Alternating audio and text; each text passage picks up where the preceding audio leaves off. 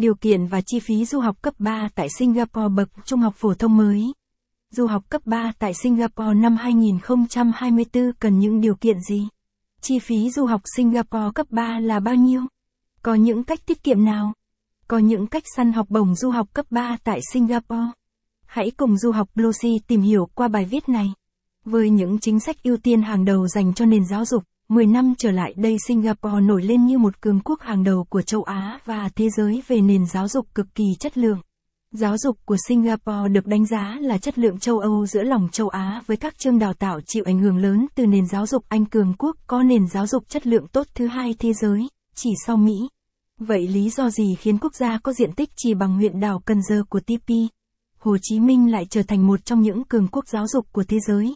Hãy cùng công ty tư vấn du học Lucy chúng tôi tìm hiểu nhé. Dấu lớn, dấu lớn, dấu lớn, tìm hiểu thêm. Chi phí du học Singapore, caption ít bằng, attachment gạch dưới 10.433, online bằng, online center, ít bằng, 710, du học trung học phổ thông Singapore cùng Lucy, caption, tại sao nên du học cấp 3 tại Singapore? Ắt hẳn đây là câu hỏi của đại đa số bậc phụ huynh ở Việt Nam khi có con em đang ở độ tuổi trung học phổ thông. Đi du sớm có nên hay không và chi phí cần thiết là bao nhiêu? Hãy để Blossy khái quát những thông tin cơ bản giúp quý phụ huynh nhé.